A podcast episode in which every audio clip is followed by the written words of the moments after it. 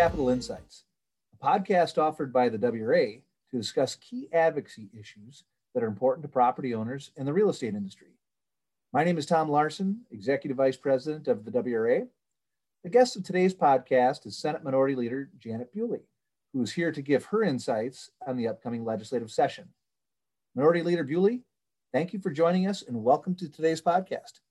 Well, it's my pleasure to be here. Um, it's it's great to be with the WRA and with my good friends who have such an important role to play uh, in the housing industry. Well, thank you for that. And uh, since you opened the door to uh, housing, the housing industry, uh, for those of you who don't know, Senator Bewley is one of the leading advocates in the legislature for housing and real estate issues. She, I think you've served on the housing committee almost every year you've been in the legislature and is a regular sponsor of WRA bills. Senator, first of all, thank you for that. Uh, but wanted to give you an opportunity to tell our audience a little bit about uh, your background and how it has led you to becoming a leader on housing issues in the legislature. Well, well, thank you. And I'd love to sort of describe that a bit. I was involved with um, uh, a, a philanthropy in northern Wisconsin for many years that uh, really put me in tune with a wide range of rural communities um, and a few of the medium sized towns in the north. And through that work, I was really able to understand uh, the complexity of housing and real estate. But soon after that, I actually took a job with WHEDA, um, the WHEDA of WHEDA, and I was a community relations officer. And I, my territory was ironically pretty much what my Senate district is today. And so I would go into the communities and represent all of the services and products that WHEDA has, which of course is um, helping acquire loans and mortgages for uh, first-time home buyers and people who are refinancing, um, small businesses, and then of course um, uh, multifamily housing and rental housing, and became very experienced in the in LIHTC or the Low Income Housing Tax Credit Program. Then, when I entered the legislature, I was elected in 2010 the first thing I wanted to do was get on um, the housing committee, and I was able to do that right away. And ever since then, I have been uh, on a committee or involved in some way with housing and real estate. I also, a couple of years ago, was put on the board of uh, WHEDA, Wisconsin Housing and Economic Development Authority. I uh, want to just move now to uh, uh, some bills that were pending late last session when when COVID struck and prevented the state senate from uh, taking up uh, many bills that were scheduled to go to the floor. One of those bills was a WRA bill that would have restored the rights of riparian owners that were taken away in a Supreme Court case decided in 2018.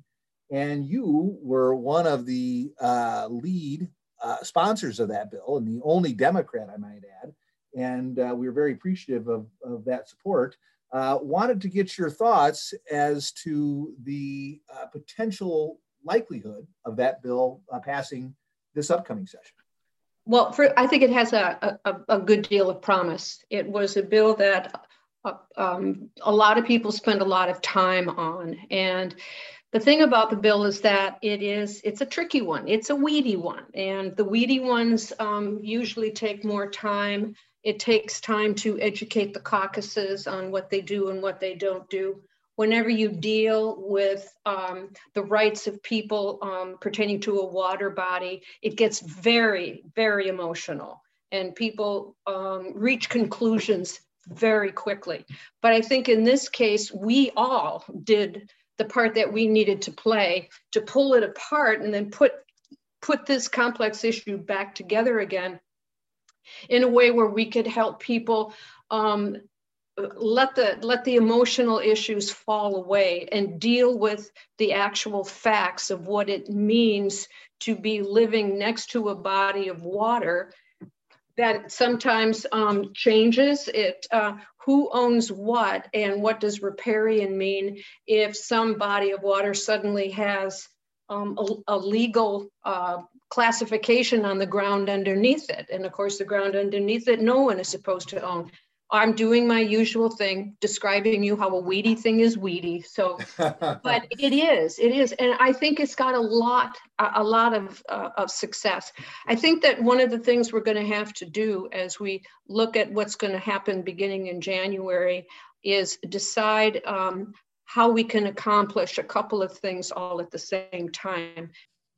Well, thank you to you and your staff for doing a lot of uh, hard work on that bill, and uh, it was a very weedy bill and you guys spent the time necessary to understand it and explain it to your caucus. So we appreciate that. Mm-hmm. Uh, you mentioned the state budget. Mm-hmm. And uh, uh, as, as our, our listeners know, the state budget is the top priority every two years and occupies uh, a good chunk of the first year of the, of the two year session. And uh, this year, there's a lot of challenges, uh, as you mentioned, with COVID-19 and some some uh, real difficult uh, fiscal issues that the uh, governor and the legislature will have to wrestle with. Uh, one issue that is growing in importance in the real estate industry, like in many other industries, is the availability of broadband. Mm-hmm. we are hearing it over and over from our members that uh, broadband availability has surpassed issues like property taxes and uh, schools uh, with respect to um, features that, that property owners are looking for when deciding uh, where to purchase a home. And uh, wondering what your uh, prognosis is, or your prediction as to whether or not the governor and legislature can, can reach agreement on uh, broadband expansion uh, throughout uh, Wisconsin, and in particular, the rural parts of, of the state? Well, I think that everyone agrees that we need to have more broadband. It's, it's a matter of um, what is your tolerance for the percentage of, of areas that will never get it. And for some people, it's like, well, if we can do 90% of the states, we're, state, we're doing okay. Others believe no. At, at this day and age, it's got to be you got to cover it all. I mean, unless it's unless it's impossible. If you can get electricity there, we have to be able to get broadband there. I think that starting off, we felt that this was going to be a problem that you could solve by spending money, by uh, giving grants to um, entities that would then be able to work with a provider to subsidize the cost of putting in the infrastructure. And that has gone on to a point. But there will always be those communities where sparsity is an issue and providers simply just don't want them as customers. They, they, it's like, you can't pay me to go there. I'm not going to make enough money and I don't want them as customers. And so I'm not going to go there. And what we have to do now is find a couple of, of, of, solutions, continue with the broadband grants for those places that we can still get by getting a provider to, to, to want the business and, and the help to get it. But then for areas that there really isn't um, that, that um, incentive, that profit incentive, uh, it doesn't fit the, the business plan, we're going to have to find um, other providers, and in some cases, units of government are trying to find ways to do that. Um, that is something that would probably be benefited by some le legislation that would clarify a unit of government's ability to have to own and operate um, uh, broadband. It can be done in some ways, but not to, it's not easy enough to get it done in a way that we can deploy that quickly. But then the third thing is that there are other technologies. There's white space in the radio bands. There are ways of, of um, expanding upon these uh, hotspots, although even that has limitations. So I think that we're going to have to continue down all three. But the other thing that we have to do is we have to find an, a, a another kind of provider a nonprofit or a co-op model that or or something that would work with a unit of government so that they can put the resource in and then uh, perhaps eventually someday uh, sell it to a provider once it, once the book of business gets to where they want to be. You're absolutely right, Senator. And uh, this is obviously an important issue to your district, to your constituents, and we look forward to uh, working on it with you this upcoming legislative session. So uh, we have run out of time, and we wanted to thank you for participating in in today's podcast, and and most importantly, we wanted to thank you for for being a strong voice on on housing issues over the years. It's a it's a true pleasure to work with you, and uh, you know we we are thankful for that. Well, it's always it's it's always a pleasure to have the WRA in my office, and uh, we always find something new and interesting to talk about. And I assure you, when you walk out, I sit in my office and feel smarter. So, thank you for what you teach me.